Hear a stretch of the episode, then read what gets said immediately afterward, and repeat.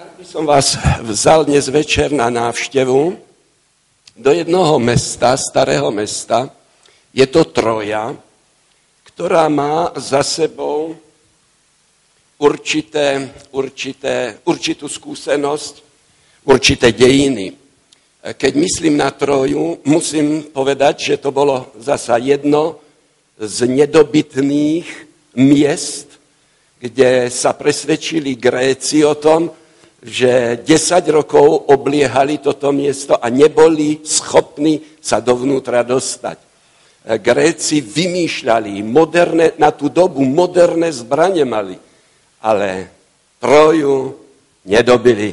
10 rokov tam strávili. E, tu môžete vidieť na tomto diapozitívu, že to mesto bolo ohradené, Hovorím, že bolo nedobytné a archeológovia, keď sa snažili toto mesto na základe vykopávok nejak rekonštruovať, tak si môžete predstaviť, ako to mesto vyzeralo. E, to je to vnútorné mesto Troja. E, tu, máme už, tu už máme tie vykopávky, vidíte, že tam bol veľký amfiteáter, samozrejme chrámy tu boli, e, boli tu ulice, bolo to slávne mesto so slávnymi dejinami. E, keď e, myslím na dejiny tohto mesta, musím konštatovať, že sa tu stala jedna udalosť. Hneď na začiatku poviem, nie som si istý, či je pravdivá, ale všetci ju poznáte, ja vám ju iba pripomeniem. Gréci obliehali, opakujem toto, mesto 10 rokov.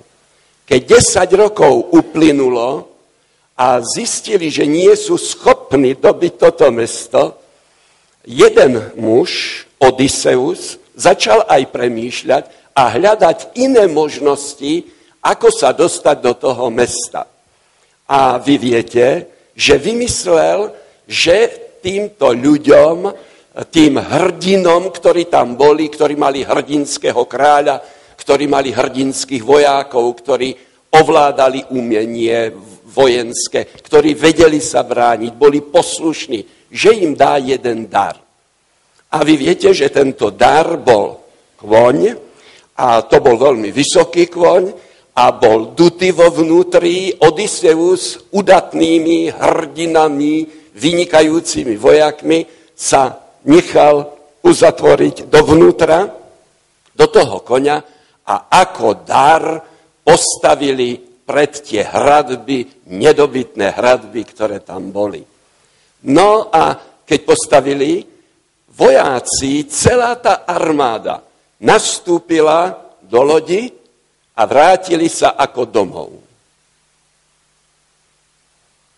Kôň stal, keď sa prebudili, keď sa prebudili obyvateľia a stráže, čudovali sa, čo to je za čudesný kôň?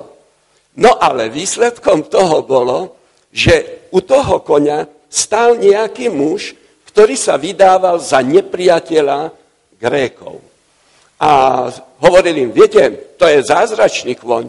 Keď toho konia vtiahnete dovnútra, nikdy Troja už nebude dobitá žiadnou armádou svetové. To je zázračný Ťahnite ho dovnútra.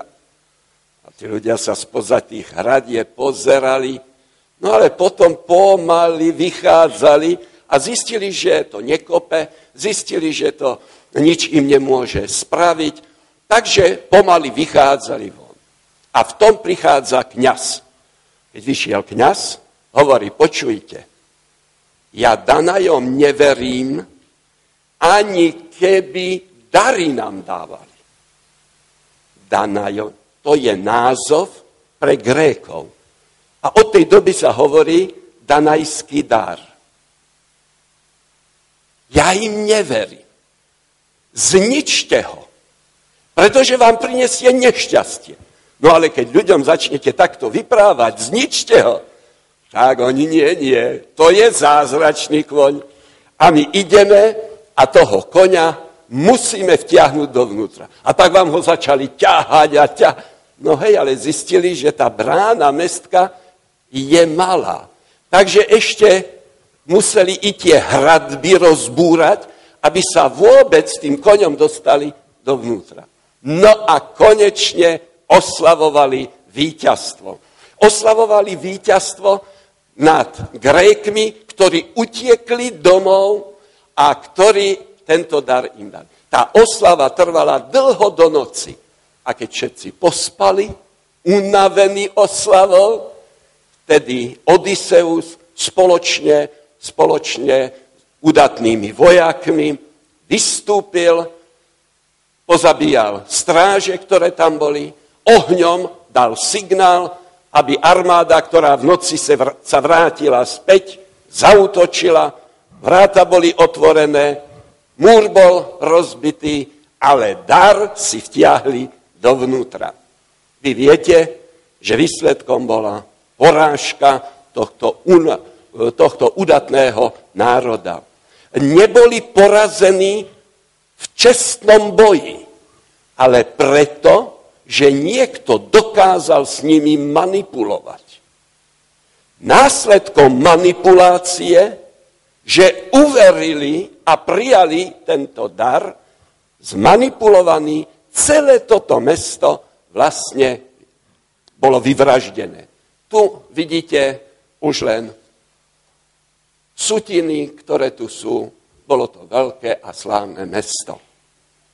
Toto je záber z filmu, kde môžete vidieť, ako to videli, videl režisér, ako to videli i tí ďalší. Je určité nebezpečie, ktoré hrozí aj nám v duchovnom živote. Aj v duchovnom živote sa rozdávajú rôzne dary, aj v duchovnom živote existuje manipulácia a následkom tejto manipulácii tisíce ľudí neobdrží, nezíska väčší život.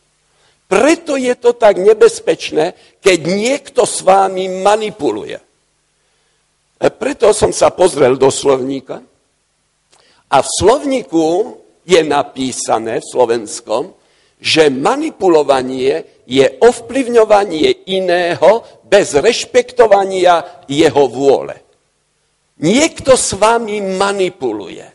Nebere ohľad, že vy máte svoju vôľu a že sa môžete správne rozhodnúť. Najlepšia, najúspešnejšia manipulácia je, keď niekto vás presvedčí tak a tak manipuluje s vami, že vy si poviete, ale to je môj názor, to je moja vôľa, to ja chcem. V súčasnosti v tomto svete, v súčasnosti v tomto svete sú tisíce ľudí, s ktorými manipulujú mass media a politici. Tisíce ľudí, ktorí nepremýšľajú, neuvažujú, nemajú svoj názor. Manipuluje sa s nimi veľmi zaujímavým spôsobom. Rafinovanie to využíva, využívajú tí, ktorí používajú reklamy. E, viete, že vo filmoch sa používala v e, Spojených štátov amerických najprv, potom sa to rozšírilo do celého sveta. Súd to zakázal, pretože začali manipulovať s podvedomím ľudí. Ako manipulovali s ľuďmi? Takým spôsobom, že keď ste sa pozerali na film, dve, tri sekundy sa tam objavil šot, opakujem, na dve, tri sekundy. A tam bolo napísano, mám smet, chcem Coca-Colu. Keď ste opúšťali kino, zrazu ste vyšli von a manžel hovorí manželke, ty počuj, ja mám chuť na Coca-Colu. Taký smed mám, ale však ty Coca-Colu nepiješ. Ale ja mám smed. Najlepšia manipulácia je tá, keď je to vaše presvedčenie. A toto zneužíva obchod, toto zneužíva reklama, aby s ľuďmi manipulovali. Preto buďte veľmi opatrní, kto s vami a ako manipuluje.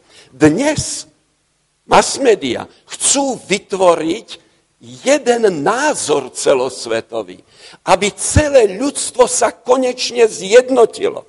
Možno, že ste počuli aj o tom, že tu chceme jednu svetovú vládu, ktorá by v krizových situáciách celý svet riadila. K tomu smeruje celé to oblasť toho mass media, k tomu smeruje tá manipulácia. Aby s nami nemohli manipulovať. Aby s nami nemohli manipulovať. Nutne potrebujeme niečo, o čo by sme sa opreli. Potrebujeme určitú, určitú autoritu a tá autorita by mala byť vyššia od nás, man, e, autorita, ktorá by, nám, ktorá by nám pomohla k tomu, aby s námi nikto nemanipuloval. Aby sme vedeli, čo je pravda a podľa čoho riadiť svoj život. Ako nasmerovať ten život. A vy viete, že taká autorita vyššia existuje.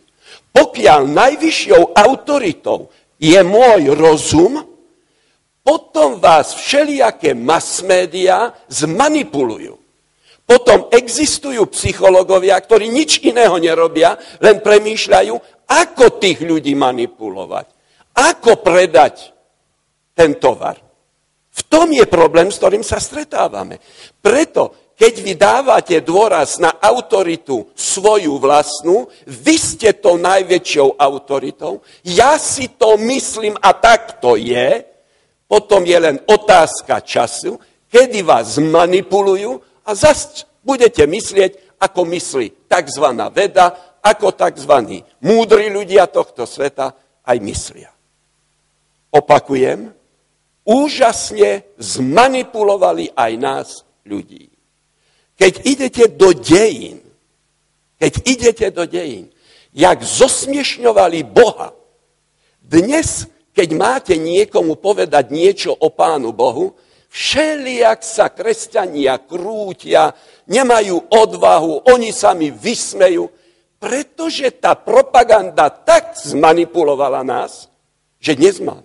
Keď v minulosti sa povedalo vedecké, tak to všetci si sadli pred vedou, kľakli si, pretože veda to povedala.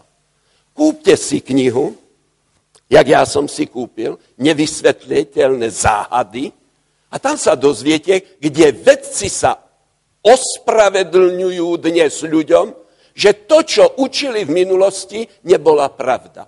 Že dnes už prišli k iným záverom. Preto potrebujeme vyššiu autoritu. Autoritu, o ktorú sa môžete oprieť. Autorita, ktorá nám pomôže a ktorú tu máme. Existuje taká autorita? A tu zrazu apoštol Peter vystúpi a apoštol Peter povie, pozrite sa, e, ten e, slovenský, toto je evangelický preklad, ten roháčkov preklad, ktorý niektorí máte teraz v rukách, začína slovečkom máme. Máme. Ten nový už to nemá to slovičko, ale to nevadí. Máme takúto autoritu. Ktorá je to autorita, ktorú máme? A pozrite sa, čo Apoštol Peter napíše. Máme prepevné prorocké slovo. To slovičko máme, máme na konci, vidíte. Dobre robíte, že pozorne hľadíte naň ako na sviecu, ktorá svieti tme, kým nesvitne a nevejde vám zornička v srdcia. Máme takúto autoritu. A poštol Peter, keď budete čítať, a robte to vždycky tak, aby ste si prečítali celú tú epištolu, čo je vpredu a vzadu, tam je napísané, a poštol Petrovi, viete, my, moje ruky sa dotýkali Krista. Moje oči videli Ježíša Krista. Moje uši počuli kázanie Ježíša Krista. Moje zmysly boli, keď Ježíš Kristus na tomto svete byl. Ale istejšie, pevnejšie než moje zmysly, je prorocké slovo. Je Božie slovo. To je tá autorita, ktorá bola autoritou pre prvú církev, pre apoštola Petra.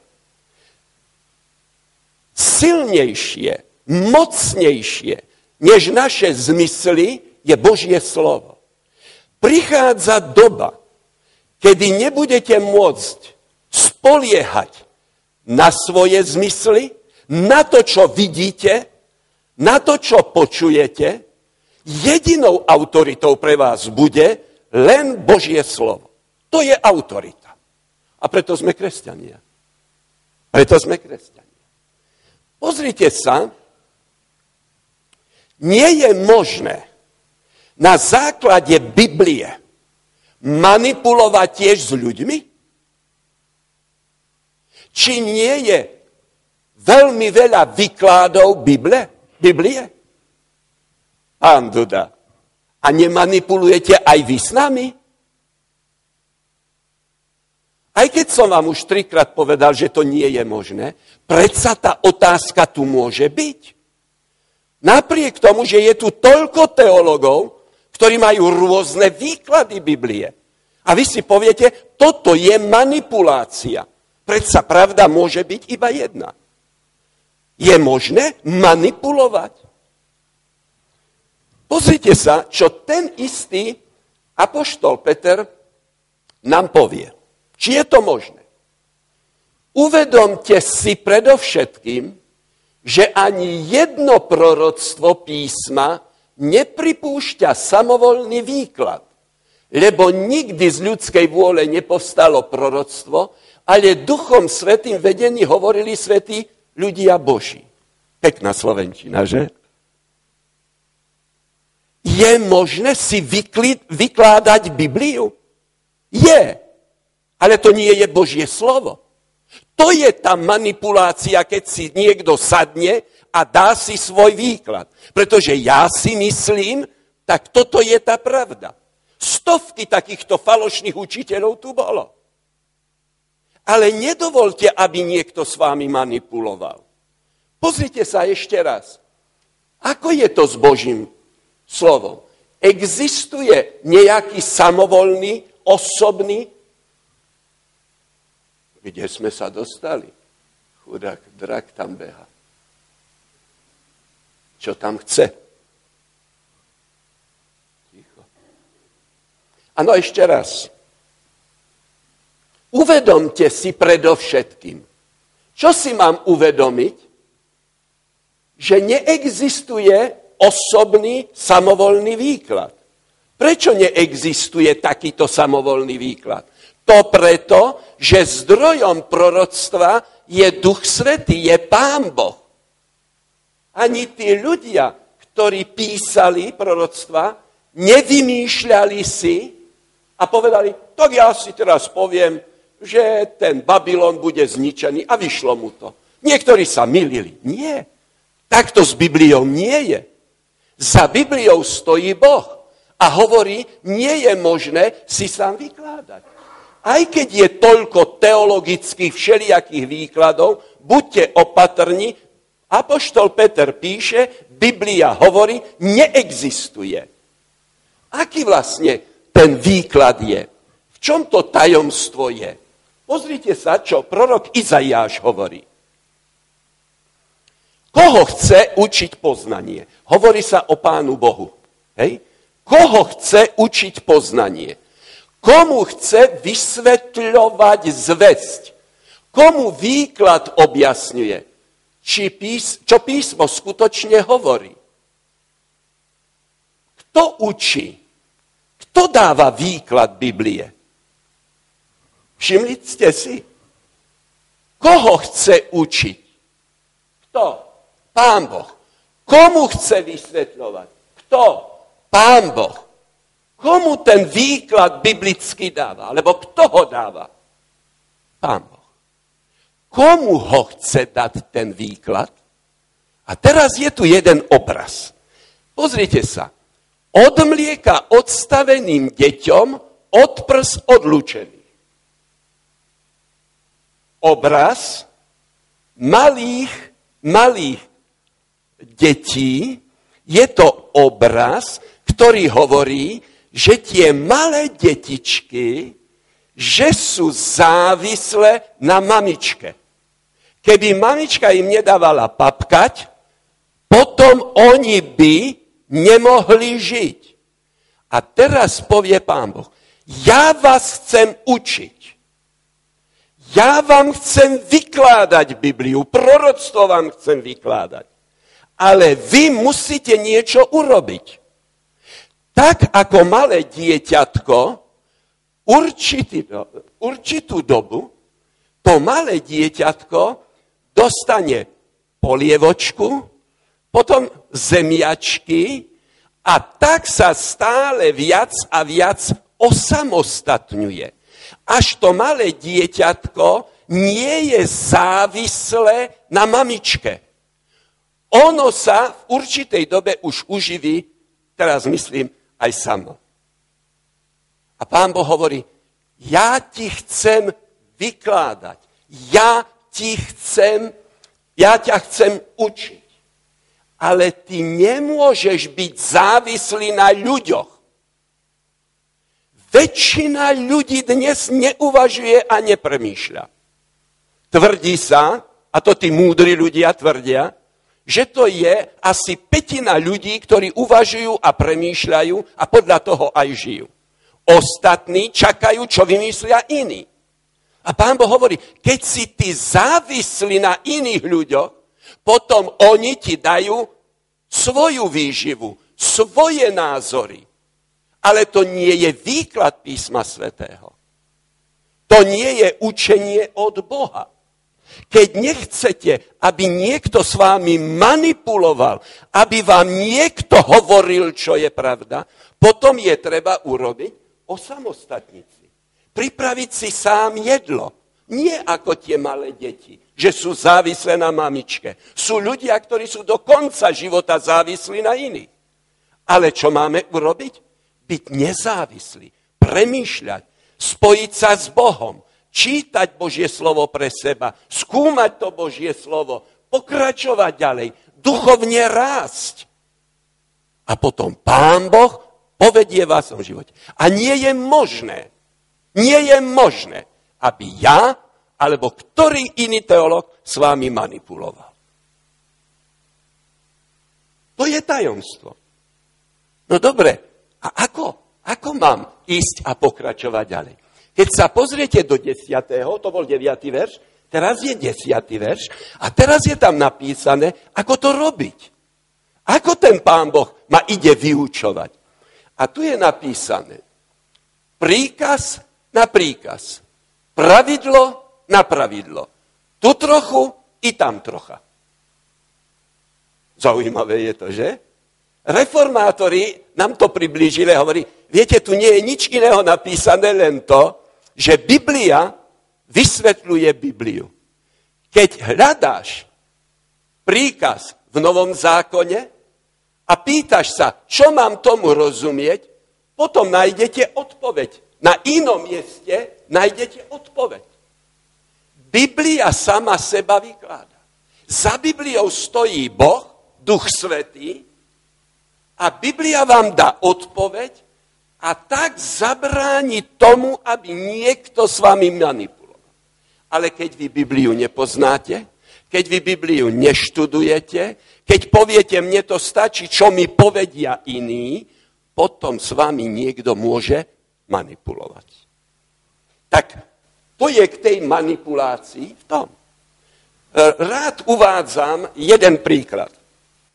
Pracoval som okolo necelých 9 rokov v bani. A pol roka som pracoval na geodézii a tam sme vždy vytyčovali, tam sme vytyčovali e, chodby, ktoré boli. A to je veľmi zaujímavé pri vytyčovaní chodieb, e, totiž to, keď tam prídete, máte tam podľa toho, ako tá sloj uholná je, podľa toho tam sa tie chodby aj robia sú tam rôzne zatáčky, zákruty, doprava, doľové, zákruta a vy to musíte presne vyrátať a musíte mapy urobiť a pripraviť. Ja som potom bol aj v, tom, v tej ťažbe samotnej, razil som aj chodby, vrtal som tam, prešiel som všetkým, aj u záchranárov som bol. A to je vám veľmi zaujímavé, k tomu, aby ste mohli ako geodet vytýčiť, vytýčiť ten tunel, respektíve tú chodbu, potrebujete šňúrku a dole sme dali kameň. Primitívne. Povesíte tú šňúrku, keď povesíte jednu šňúrku, áno, tak môžete sa postaviť kdekoľvek, treba vidíte tu, tak sa pozriem, no a teraz vidím ten kvet tam vzadu. Ale ja sa môžem pozrieť aj tak, a teraz tam vidím svojho kamaráda vzadu. Vy, keď vy sa pozriete, čo vy vidíte? Keď sa vy pozriete cez túto šňúrku alebo cez ten ovládač. Vy vidíte zase ten obraz. A vy vidíte zase niečo iného. Keď ale ja teraz by som spustil dve šňúrky, čo by ste videli? V tom okamžiku tie šnúry musia ísť za sebou a keď idú za sebou, vy sa musíte postaviť na jedno miesto. Tie motúziky sa musia dostať do zákrytu a potom spoločne niečo vidíme. E, v bani je to tak, že ich potrebujete štyri. Tri, štyri. Len tak môžete tú chodbu presne vymerať, presne sa dostanete tam, kde ste. A v tom prípade nie je pravda, že každý môže vidieť, čo chce. To už nie je tak.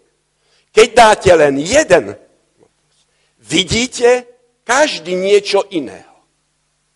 A tak je to aj s Bibliou. Keď si zoberiete jeden jediný biblický text, každý si môže vykladať, čo chce. Každý to nejak inak vidí. Ale keď chcete vedieť, čo je to pokánie, keď chcete vedieť, čo je to viera, keď chcete vedieť, ako prežiť znovu zrodenie, potom takéto texty si musíte zobrať viac. A potom ktokoľvek z vás sa postaví za tie biblické texty, potom všetci uvidíme rovnako. Pretože tie texty vám povedia, ako tomu rozumieť. Čo je to viera, čo je to pokánie, čo je to znovu zrodenie. Tak je to presne aj s týmto tankerom, ktorý mám pred sebou. Viete, dostať sa do prístavu medzi takými kopčekami je obrovské umenie. Kapitán lode necíti sa ponížený, ani na autorite mu to neuberá, keď zatelefonuje a požiada, aby prišiel z prístavu lodivod, on mu dá kormidlo do rúk a tento odborník bezpečne dovedie loď do prístavu. Viete, že sú tam obrovské skály, vy viete, že výška vody sa môže meniť. Vy tiež viete, že tam môžu byť, že sa mení aj to dno, keď sú výchor, tajfúny a tento človek tie tajomstva ovláda. A jedna vec je dôležitá. On má presne určené kódy, ktoré musia byť v zákryte a ktoré on rešpektuje. Čítal som, že oni to robia tak, že ešte aj dedia to jeden po druhom. A to prvé, to musí byť koniec lode. Tá špica, ktorá tam je, je veľmi dôležitá u lodi. To druhé, čo obyčajne je, je maják a to tretie, čo má, ja som čítal, ale to môžu byť aj iné, ale to tretie je väža na kostole. Tri body. A oni musia byť zákrytu. Bezpečne sa dostane do prístavu.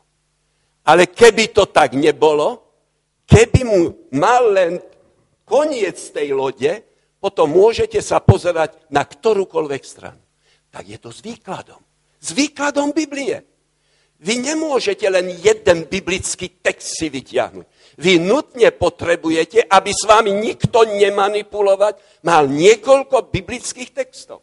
Čím viac ich máte, tým lepšie, tým istejšie sa dozviete. A nutne potrebujeme, nutne potrebujeme my. Tu som to potvrdil i v tom. Tu som to potvrdil i v tom.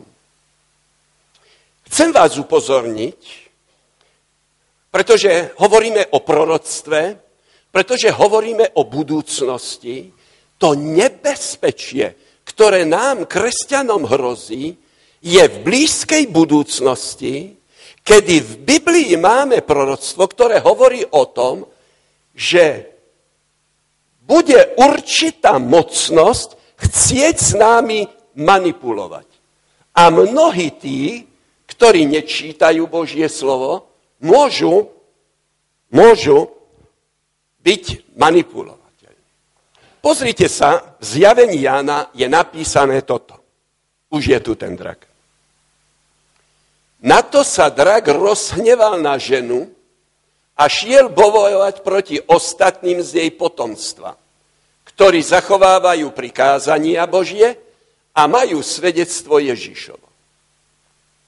Zaujímavé je to, že celá táto 12. kapitola zjavenia hovorí o dejinách našej kresťanskej církvy. Hovorí o tom, ako mnohé mocnosti chceli s nami manipulovať. Hovorí sa o tom, ako síly zla pomocou týchto mocností nás prenasledovali. A tu je napísané, keď príde koniec, budú tu tí, ktorí budú žiť pred príchodom pána Ježíša Krista, bude sa snažiť táto mocnosť tak s nimi manipulovať, takým spôsobom, aby stratili väčší život. A teraz rád by som vám aj ukázal, ako tú Bibliu študovať, ako si ju nevysvetľovať sám. A prosím vás, skúste teraz urobiť si závery sami. Skúste, či vás to pôjde, dobre?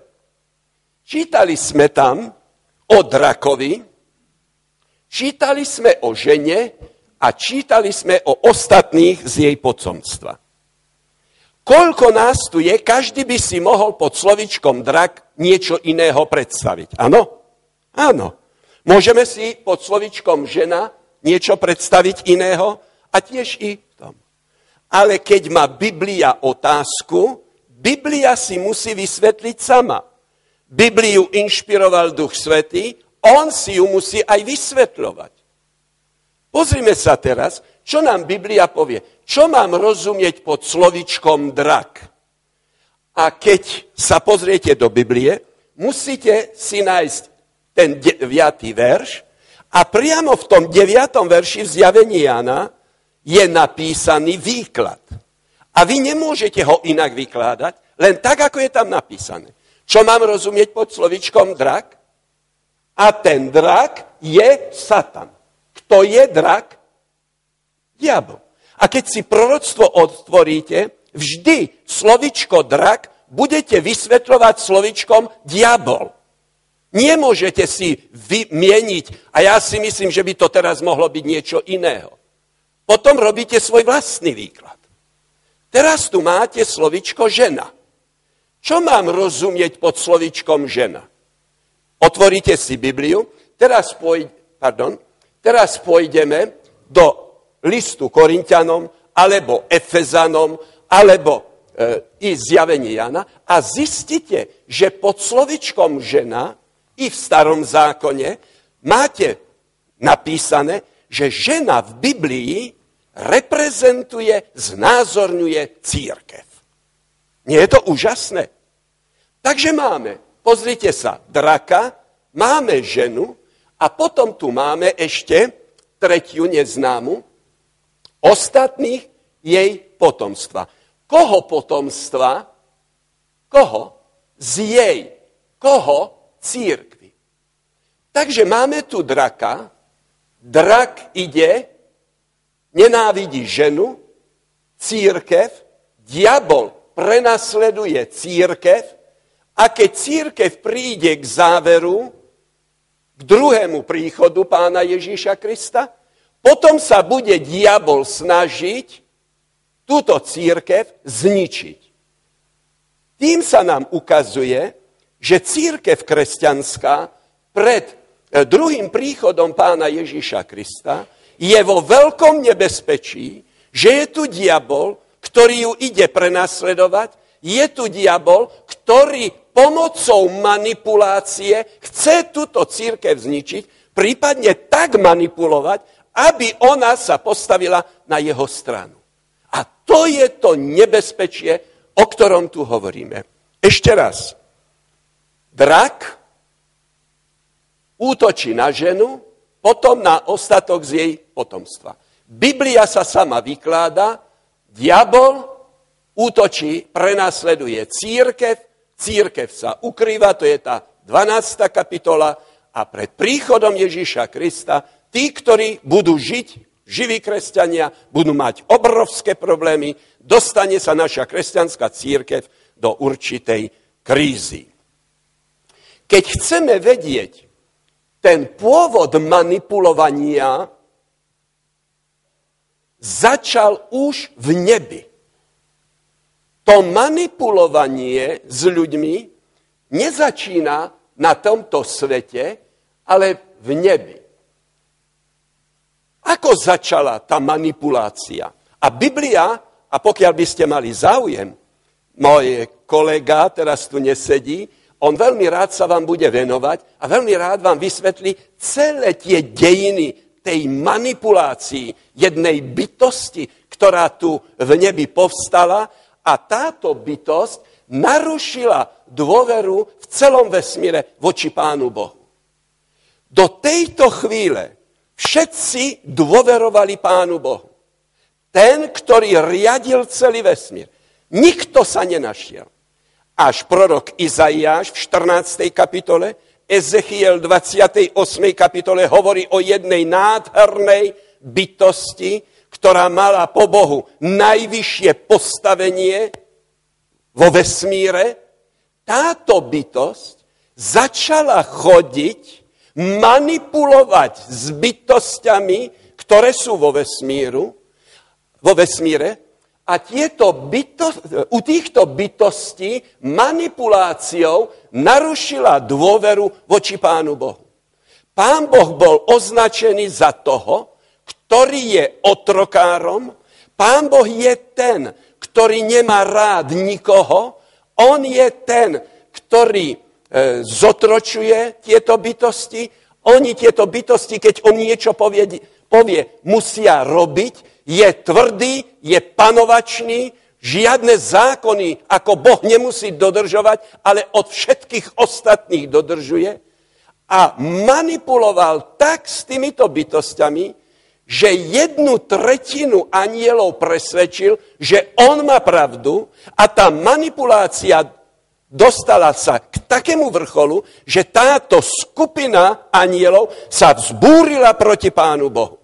A manipulovali ďalej. Keď budete chcieť, tak si otvoríte e, knihu Jobovú, to je najstaršia kniha Biblie, a v tejto knihe Jobovej máte napísané, že keď sa zišiel parlament vo vesmíre, táto bytosť tam bola a stále manipulovala, robila všetko možné preto, aby získavala ďalších a ďalších na svoju stranu.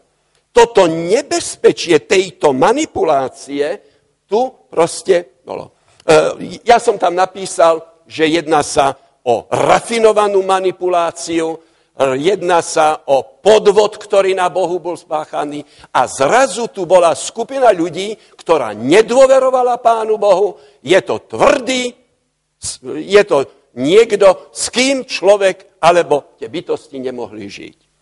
S polutovaním konštatujeme, a je to napísané v 1. Mojžišovej v 3. kapitole, že táto nedôvera, táto manipulácia nezostala iba vo vesmíre, ale keď bol stvorený život na našej planete, výsledok bol ten, výsledok bol ten že, že e, začala tá manipulácia aj s Adamom a s Evou. Ale ako to bolo, to vám nejde vyprávať, pretože nedávno som o tom hovoril. Ale všimnete si, akým rafinovaným spôsobom sa manipuluje. Ktorá manipulácia je najlepšia, najúčinnejšia? keď si Adam a Eva mysleli, že to je ich názor. To je ich vôľa. Toto je to najnebezpečnejšie. A diabol vystupoval podvodne, nehovoril pravdu. Pán Ježiš povedal, že to bol vrah od počiatku sveta. To znamená, že usiloval o to, aby zabil Boha. Odkiaľ to viem? No predsa pán Ježíš, keď sa stal človekom, urobil všetko preto, aby ho zabil. Ako malého a potom na Golgotskom kríži. Vrah. To bolo v ňom. Nenávisť. A týmto manipuloval s vesmírom a potom aj s našou dvore. Ako chcete pánu Bohu vrátiť dôveru? Ako mu chcete? To mal pán Boh kričať na celý vesmír a nadávať tejto bytosti? Myslíte si, že takto sa vráti dôvera späť, keď niekomu začnete nadávať? Čo si myslíte, keď niekto vás takto začne ohovárať a vy ho zabijete? Myslíte si, že takto získate dôveru späť a lásku ešte ľudí? Alebo ešte to viac skomplikujete? Preto pán Boh nemohol niečo iného urobiť. Preto pán Boh veľmi inteligentný stojí pri dverách, nekope do dverí, nemláti do dverí, nemôže nikoho znásilňovať, nesmie s nikým manipulovať, ale on chce tú dôveru získať. A nie len tvoju a moju dôveru, ale on chce získať našu lásku. A preto to je dôvod, že ako to môže urobiť. Prečo to tak dlho trvá? To preto, že on to môže urobiť, že sa rozhodol, že nám to vysvetlí, ako sa to stalo. A mám veľkú bolesť, keď kresťania hovoria, keby pán Boh bol, nedovolil by, aby moje dieťa zomrelo, aby môj syn zomrel, nedovolil by, to musí byť krutý, prečo niečo neurobi. Presne robíme to samé, čo diabol. Sme zmanipulovaní s ním, pretože za tou biedou, za to, že niekto tragicky zomiera, nie je pán Boh. Toto nie je jeho vôľa. On tak tento svet nestvoril. Za tým to nie je Boh. Preto hovorí, ja im musím niečo dať. A rozhodol sa, že nám dá Bibliu. A keď si zoberiete Bibliu, tam sa dozviete, a to je hlavná téma Biblia, aký ten Pán Boh je.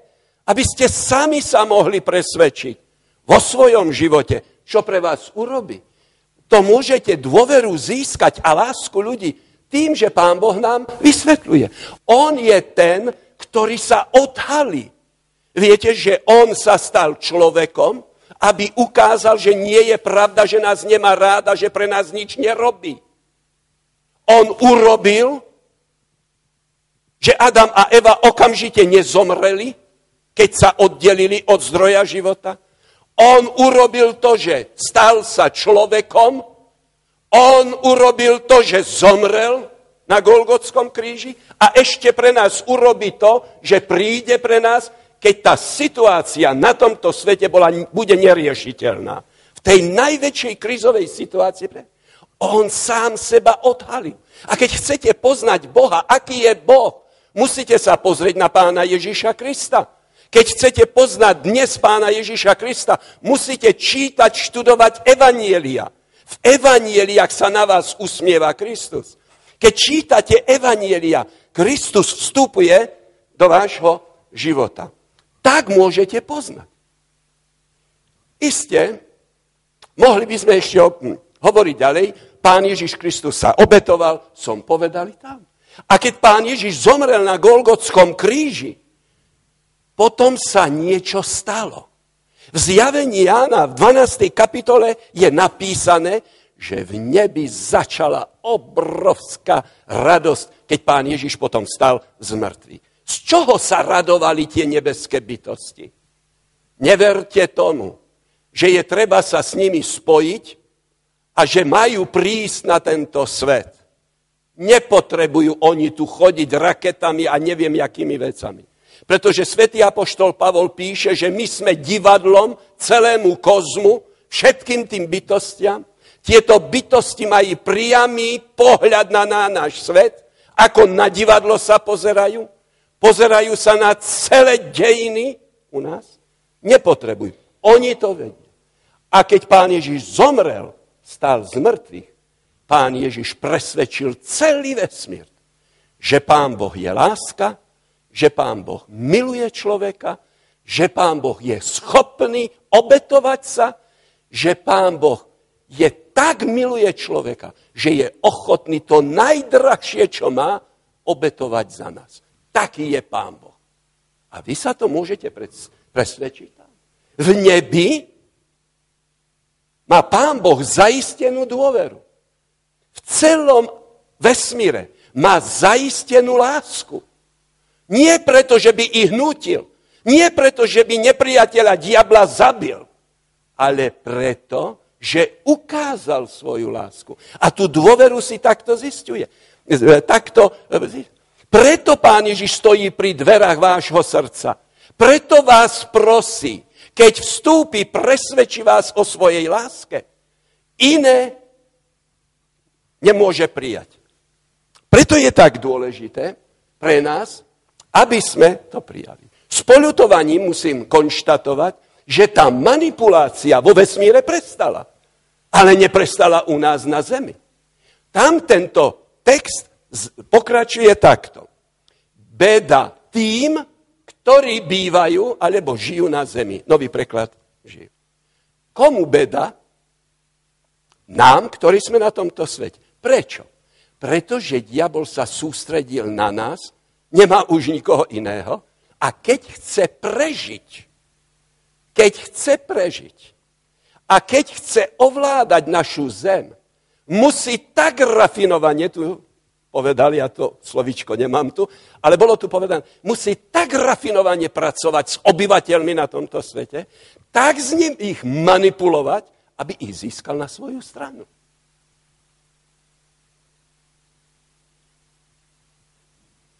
Takže to, tá manipulácia dnes pokračuje ešte ďalej. Dobre, to sme už povedali, že tie dôkazy tu máme a tie dôkazy, ktoré sú tam, si môžete len vierou e, prispo- prijať. Len vierou. E, vy môžete iba, e, vy môžete iba dôverovať Pánu Bohu keď dovolíte, aby Kristus vstúpil do srdca, tá dôvera ku Kristovi bude rásť. Preto v Biblii je napísané, že bez viery nikto sa nemôže páčiť Bohu. Môžete mať dobré učenie, môžete ma čítať Bibliu, ale keď nebudete Bohu dôverovať, keď nebudete spolupracovať s Bohom, veriť Bohu, potom vám to nepomôže. Diabol je tak múdry, tak šikovný a inteligentný, že začne s vámi manipulovať. Preto, pred, aby sme boli zachránení, nutne potrebujeme Pánu Bohu dôverovať. A musím povedať, že práve ten, ktorý Bohu dôveruje, taký človek ho aj poslúcha. Človek, ktorý verí, dôveruje Pánu Bohu, taký i s ním bude spolupracovať. A taký človek si pána Boha aj zamiluje. Pochopili ste, prečo človek musí veriť? Prečo musí dôverovať? Pretože nikdy by nespolupracoval a nikdy neposlúchal. A keď niekto Boha neposlúcha, potom mu nedôveruje. Potom ešte hovorí, diabol má pravdu. Preto je tak viera veľmi dôležitá i pri nás. Prečo prenasleduje tú malú skupinu ľudí na konci? To preto, že títo ľudia, z týchto ľudí nemôžete manipulovať. Prečo s nimi nemôže manipulovať? Prečo sa rozneval na tú poslednú skupinu?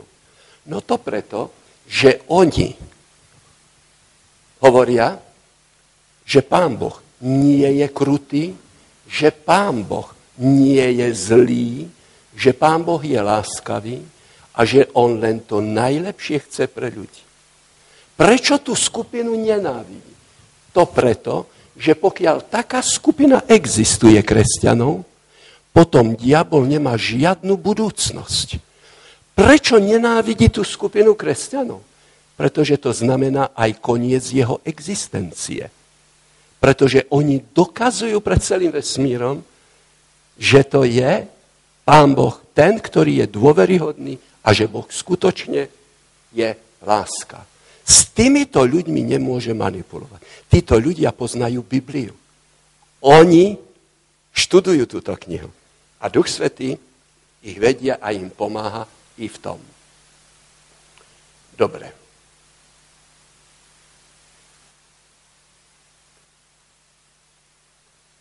Manipulácia vedie vždy k ovládaniu toho druhého.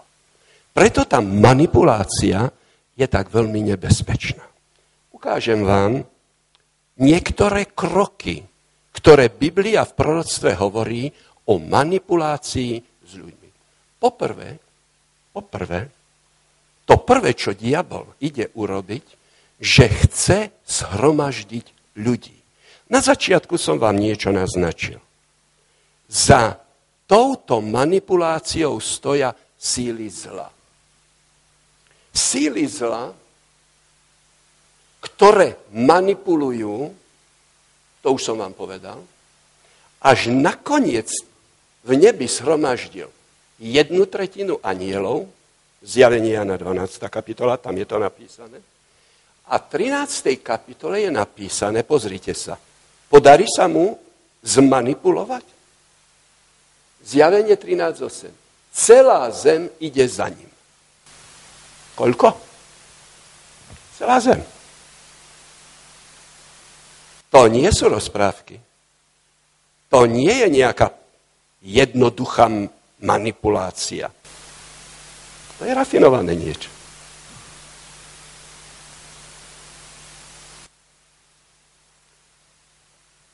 Aj pán Ježiš Kristus hromažďuje.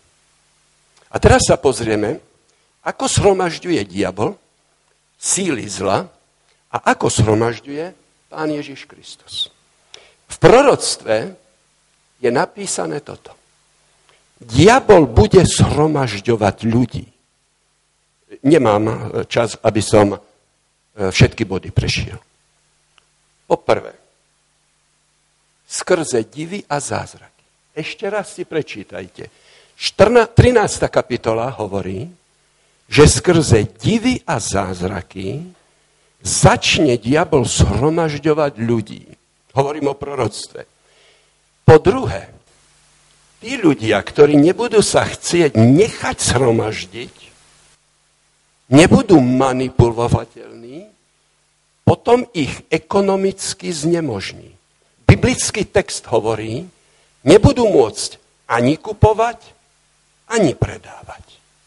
Po tretie, keď nepodvolia sa, táto skupina ľudí im bude pohrozené smrťou, že kazia vlastne život na tejto zemi a že sú to oni, ktorí, sú to oni, ktorí nejakým spôsobom, nejakým spôsobom bránia, aby ľudia sa mali dobre.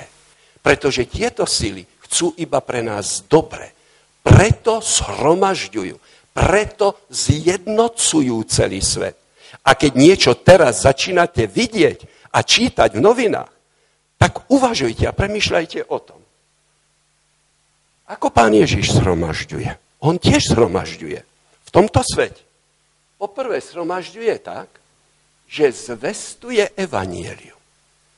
Nemanipuluje s ľuďmi, ale on ide a im zvestuje zväzť o tom, ako môžu byť zachránení. Je napísané, že im posiela väčšie evanielium, ktoré sa nemení. Po tretie, pán Boh rešpektuje slobodnú vôľu. Nikto nemôže byť okolo pána Ježíša sromaždený, aby ho nútil niekto. Ani kúpiť ho nemôžete, ani prinútiť, ani prenasledovať. To bol najväčší omyl kresťanov, keď začali prenásledovať svojich vlastných ľudí, ktorí nechceli veriť tak, ako verili sme my. Najväčší omyl. A pozrite sa, Pán Boh rešpektuje slobodnú vôľu. Je to druhý zákon, ktorý v celom vesmíre platí. Druhý zákon, ktorý... Prvý je láska, druhý je... A sú ešte ďalšie. Tá slobodná vôľa navždy tu zostane vo vesmíre, ktorú Pán Boh ide rešpektovať. Vidíte ten rozdiel? Poďme ďalej. Pozrite sa, za pomoci zázrakov ide nepriateľ síly zla, idú vám. Ale teraz dajte pozor, veľký pozor dajte. Máte tu diabla a Ježíša Krista. Za pomoci čoho? Robil pán Ježiš Kristus zázraky? Môže zázraky robiť aj diabol? A teraz sa pozriete na dva biblické texty. Ten prvý, 2. Tesaloničanom, hovorí o posledných dňoch Apoštol Pavol, o príchode pána. So všetkou mocou, znami, lživými zázrakmi ako bude pracovať v posledných dňoch diabol a síly zla? Poprvé, bude pracovať so všetkou mocou, po druhé, znameniami a lživými zázrakmi. Keď pán Ježiš bol na tomto svete, a ja verím, že dodnes, keď pracuje on, ako pracuje pán Ježiš Kristus? A teraz dajte pozor. Teraz dajte pozor. Apoštol Peter hovorí, že Ježiš pracoval s mocou, zázrakmi a znameniami. Je to pravda? Rýchlo si to porovnávajte. A teraz prepačte, ja už 30-35 rokov používam jeden výraz. Diabol je opica Božia. Všetko napodobuje. A tuto máte.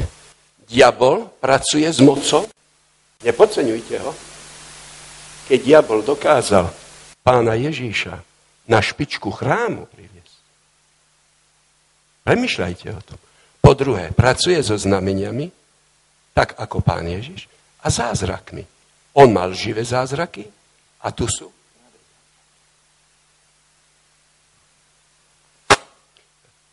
Tu sú tie výhybky. Síly zla, síly dobra. Vidíte, aký je tu problém? Že sú veľmi blízko seba. Vidíte, ako je to ťažké. Aké je to ťažké rozoznať, ktoré zázraky sú lživé a ktoré sú tie pravé. Ktoré? Oni sú tak vedľa blízko. Skoro nerozoznateľné zázraky. A v tom je problém. V tom je ten obrovský problém. Znovu tu máte tieza. O diablovi je napísané v Biblii. Moc má nad všetkými kmeňmi, ľuďmi, jazykmi, národmi. Nad kým má moc? Ešte raz sa pozrite. Nad kmeňmi, ľuďmi, jazykmi a národmi. Síly zla ovládajú svet. Alebo budú ovládať naplno. Pozrite sa, pán Ježiš ide, shromažďuje ľudí a má moc nad kým? Komu zvestuje? Každému národu, kmeňu, jazyku a ľudu. Pozrite sa, tu je moc nad všetkými a on ide a zvestuje to všetkým tým, nad ktorými diabol chce, s ktorými diabol manipuluje a ich uvádza do určitého omylu, aby ich získal na svoju, aby ich získal na svoju stranu. Pozrite sa na tú opicu. Je tu drak, je tu šelma je tu falošný prorok. Je to trojica. Je tu trojica. A táto trojica ide a pracuje. Chcete vedieť viac o tej trojice? Prosím vás, obrate sa na môjho kolegu. Bude vám venovať jednu, dve hodiny. Dohovorte sa. Ale môžete vedieť aj viac. Ale keď hovoríme, 14. kapitolu si otvoríte, tam zistíte, že pán Boh posiela troch anielov, ktorí prinášajú viečné evanieliu pre všetkých ľudí. A tak tu máte jednu trojicu, tu máte trojicu anielov. Trojica Božia a tiež aj trojica, niektorí hovoria pekelná. Mne sa ten výraz nepáči. A tak tu máte ďalej. Posorujte veľmi teraz opatrne. V čom tá manipulácia je? V čom?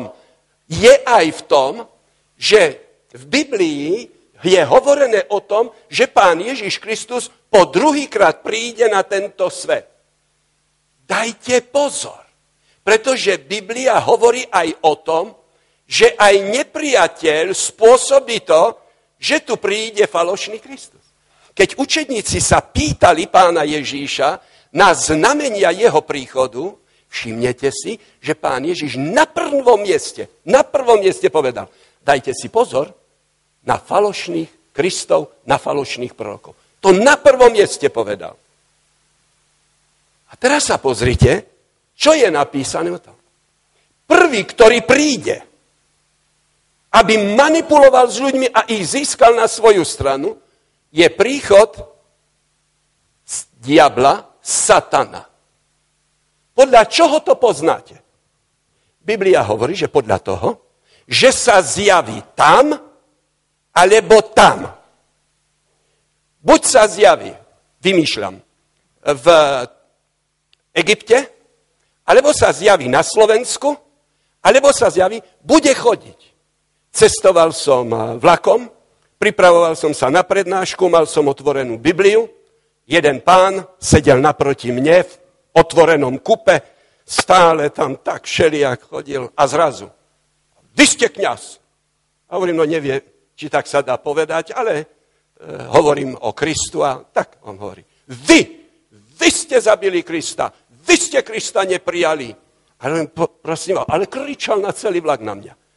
A hovorím, prosím vás, keď sa ukľudnite, Povedzte mi, kde, kde sme neprijali Krista? Kde je?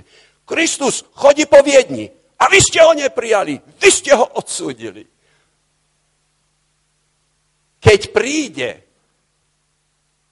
keď príde on, ten falošný Kristus, bude chodiť po tejto zemi. Áno. Tento zvod, pán Ježiš hovorí, že je zameraný na vyvolených, áno, a on napodobí celú službu pána Ježíša Krista. Jeho hlas bude veľmi jemný a milý, jeho hlas bude podbanivý, jeho kázania budú ako kázania pána Ježíša Krista, len maličko, maličko zmanipuluje tie slovíčka, aby vás odviedol od pravdy, ktorú Kristus priniesol. To je ono.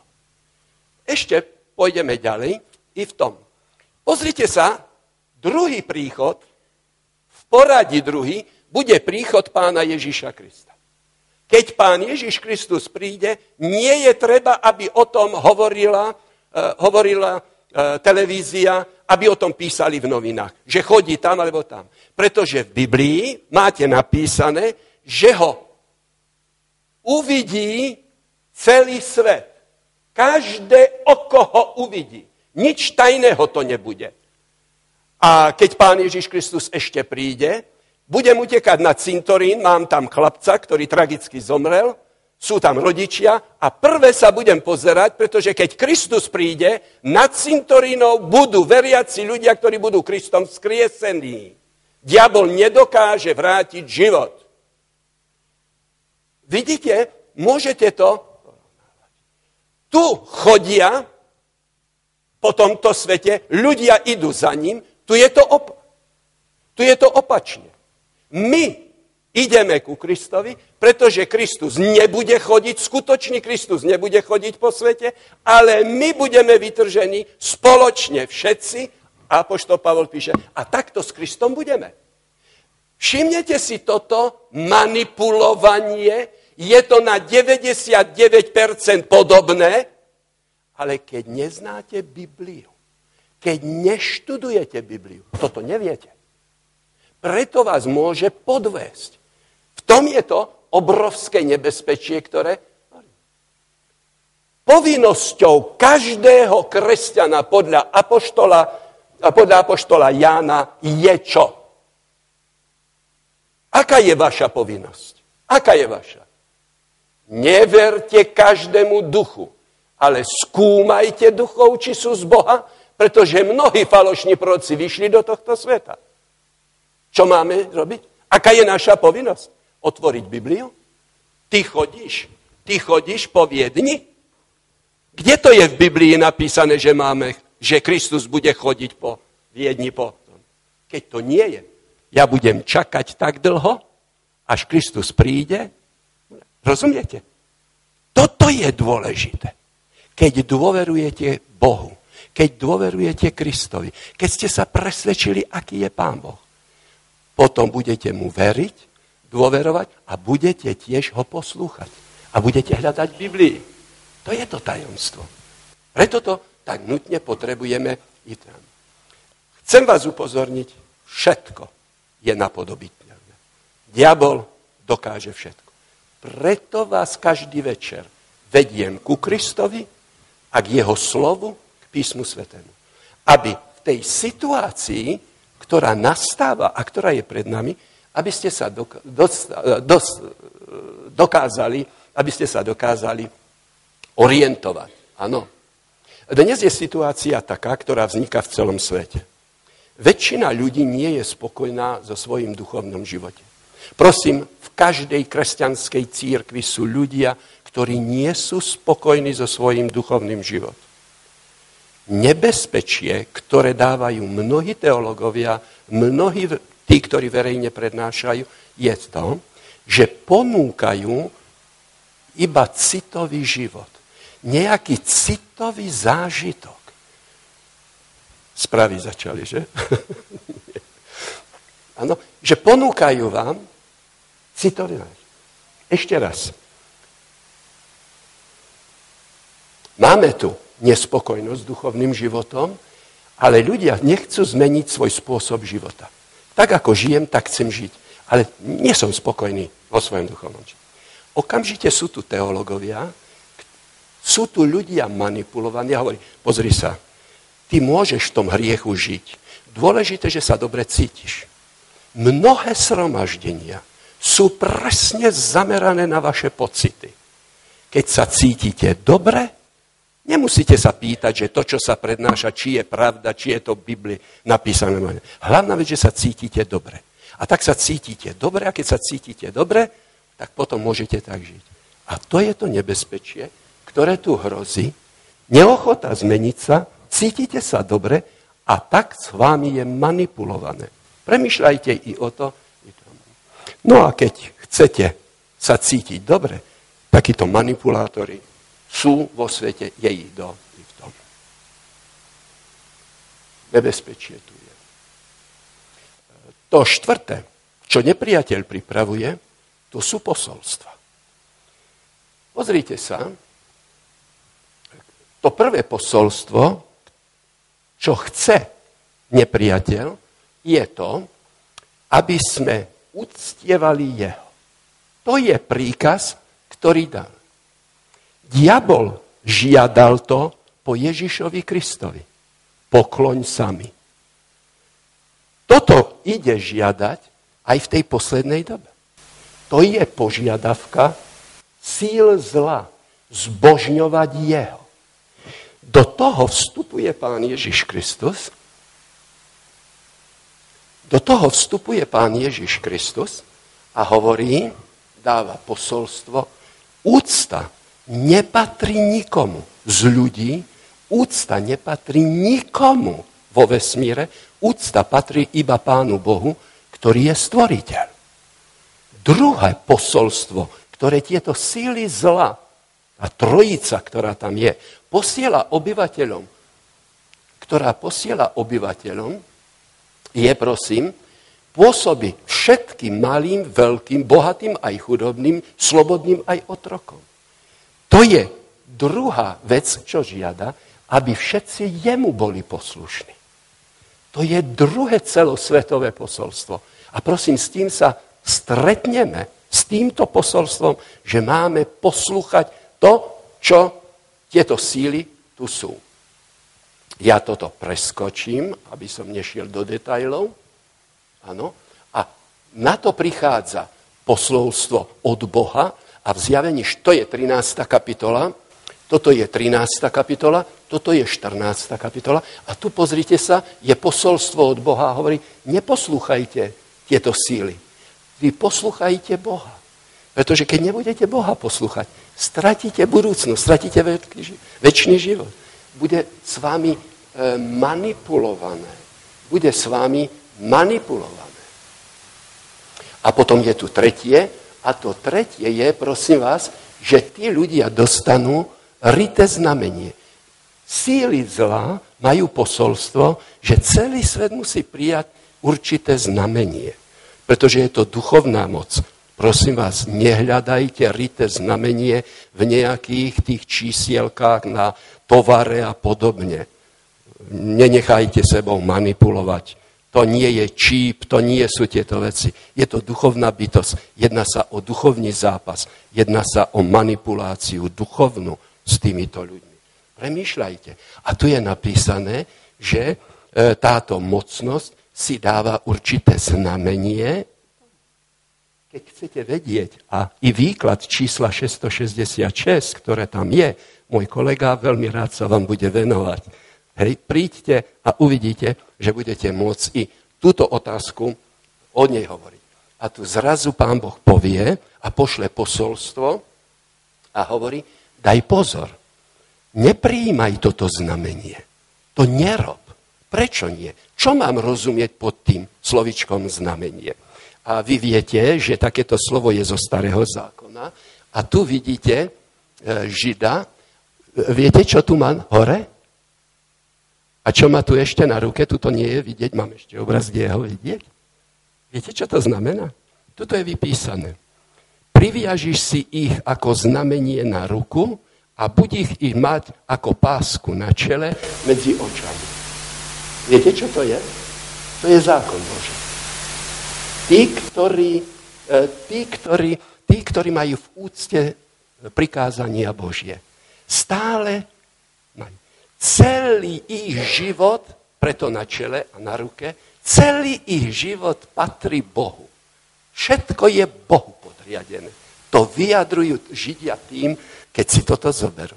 A toto znamenie, tu zrazu ide manipulovať diabol. A diabol hovorí, vidíte, nie je to čip. Nie sú to čísielka na tovare. Čo to je? Že diabol chce, tak ako Židia vtedy boli podriadení celé Pánu Bohu, aby dnes boli podriadení tým sílám zla. Tým sílám zla. A tieto dve posolstva, ktoré sú tu, vidíte, sú proti sebe. Tu ste manipulovaní, tu ste manipulovaní a tu je výstraha, pretože Pán Boh nás má rád a Pán Boh chce, aby sme boli zachránení a spasení, aby sme boli. Tu máte identifikáciu, podľa čoho môžete poznať, áno, i v tom. A tu sú tí ľudia, ktorí zostanú pri Ježišovi Kristovi. A Pán Ježiš Kristus je ten, ktorý ich povedie. A rád by som vám povedal, že keď sa spojíme s Kristom, keď sa spojíme s jeho láskou, vtedy tá láska Ježišova môže prúdiť k nám. Len vtedy môžete poznať, čo je pravé, čo nie je pravé. Len keď sa spojíte s Kristom. A ja dnešný večer veľmi vás prosím, aby ste sa rozhodli preto, aby ste poznali aký ten Pán Boh je? Aby ste poznali, aký ten Pán Boh je, že je láskavý a dobrý. A keď sa s ním spojíte i dnes večer, keď sa s ním stotožníte, potom sa niečo stane v našom i vo vašom živote. Končím skupinou, o ktorej je napísané u Matúša v 7. kapitole. Dajte pozor, jak je nebezpečná manipulácia.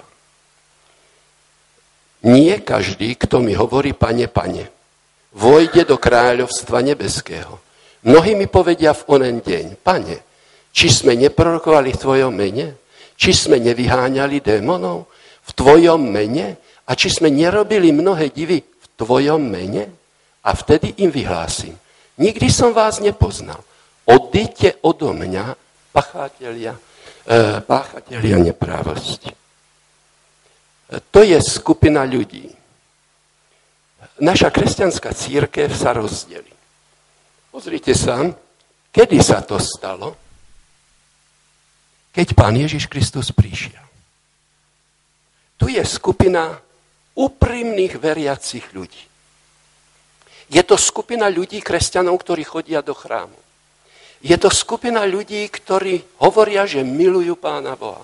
Je to skupina ľudí, ktorí sú milí, ktorí sú priemerní kresťania.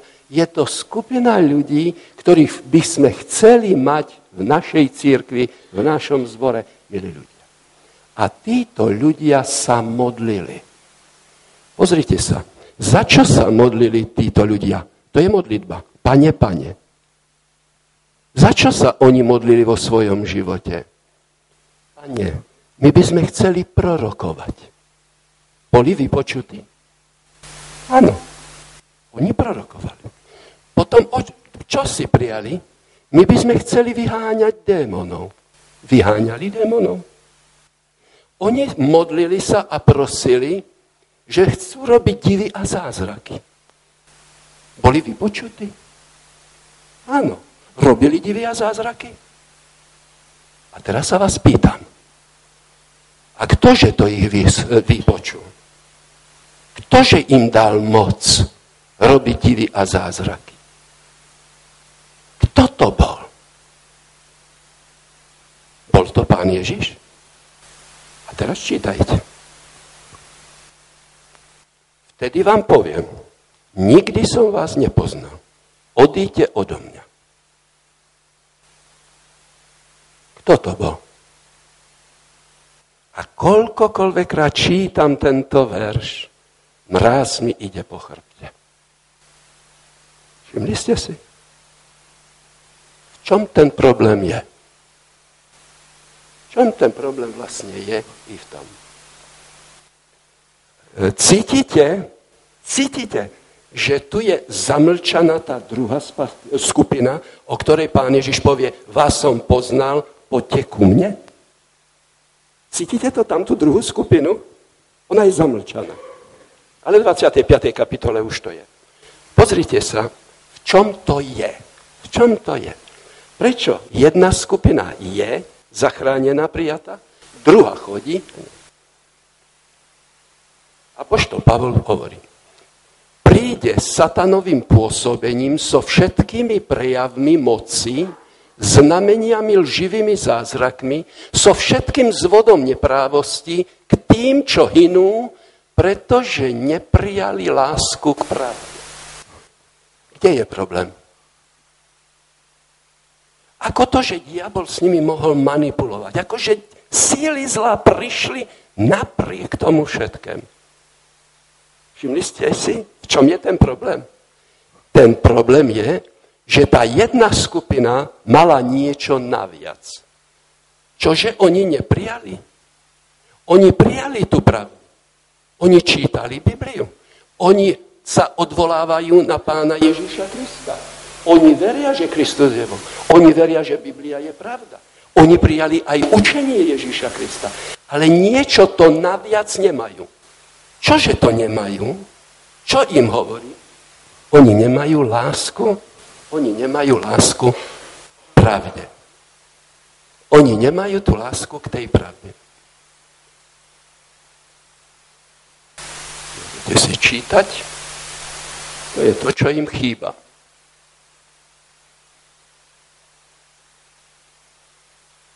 To je to nebezpečie tej manipulácie s človekom. Už viete, kto je v pozadí toho všetkého. To, čo sa hľadá je prosím láska k pravde. Pravda to nie je iba učenie. Opakujem, pravda je osoba. Pán Ježiš povedal, ja som cesta, ja som pravda. Pravda je osoba. To je veľmi dôležité. I k tomu. Tuto lásku nemôžete získať čítaním, chodením na prednášky. Lásku nemôžete získať tým, že e, budete chodiť do, na bohoslužby. Lásku môžete získať iba tak, že sa spojíte s láskou, že sa spojíte s Kristom, Kristus ako zdroj lásky.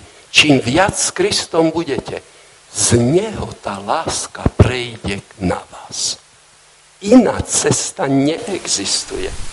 Nutne potrebujete byť každý deň s Ježišom Kristom.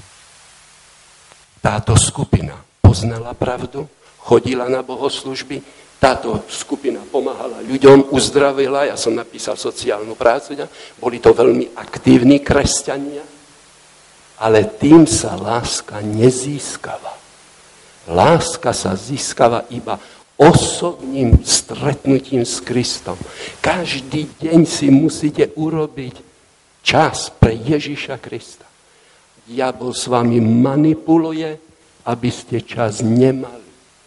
Aby tá láska neprešla na vás. Nech Pán Boh vám pomôže. Pochopiť, ako veľmi potrebujete Ježíša Krista, to preto, aby nikto, aby nikto s vami nemanipuloval i to len. Sú takí ľudia?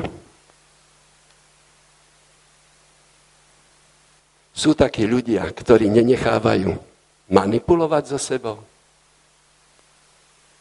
Myslíte si, že všetci ľudia budú zmanipulovaný a ovládaný?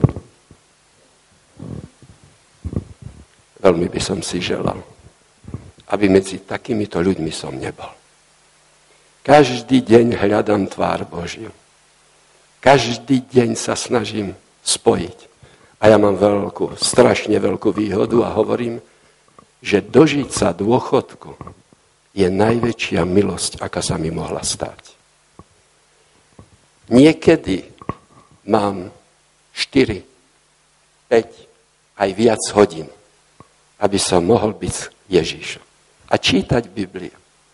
Je to úžasné stretnutie s Kristom. A tá láska prechádza i k vám.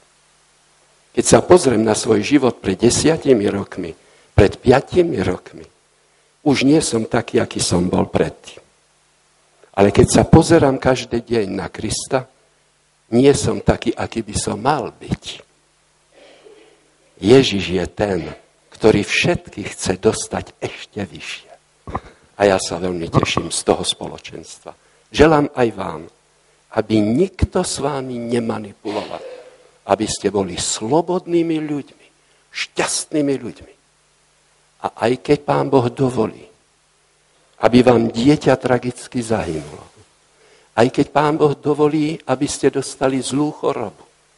Aj keď sa stane, že budete prežívať bolesť vo svojom živote.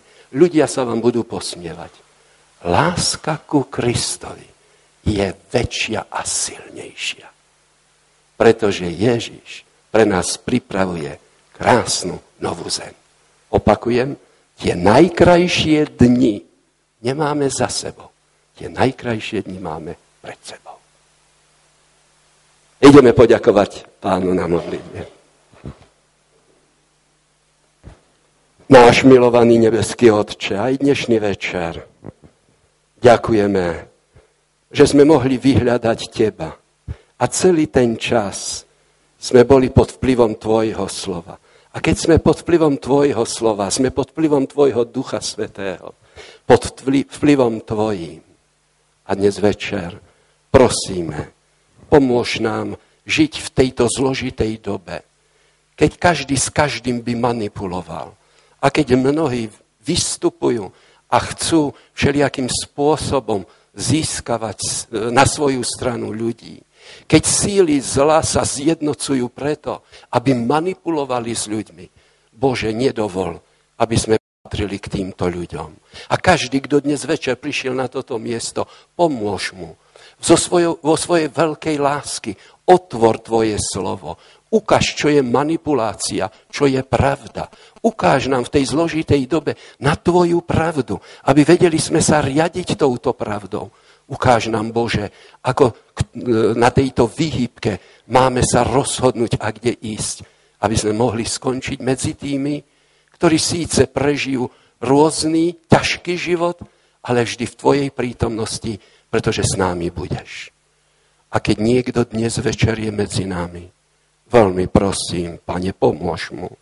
Keď niekto je nešťastný, keď niekto zápasí s hriechom, keď niekto zápasí s bolestou alebo chorobou, prosím, vstúp do jeho života, pomôž každému a daj, aby cez bolesť a utrpenie ochutnal, poznal, aký si ty dobrý, aký si láskavý a že s každým z nás myslíš to najlepšie. A jednoho dňa, a nebude to dlho trvať, ty prídeš a nás oslobodíš. A za to, že prídeš a že tie najkrajšie chvíle máme pred sebou, z celého srdca ti ďakujeme. Amen.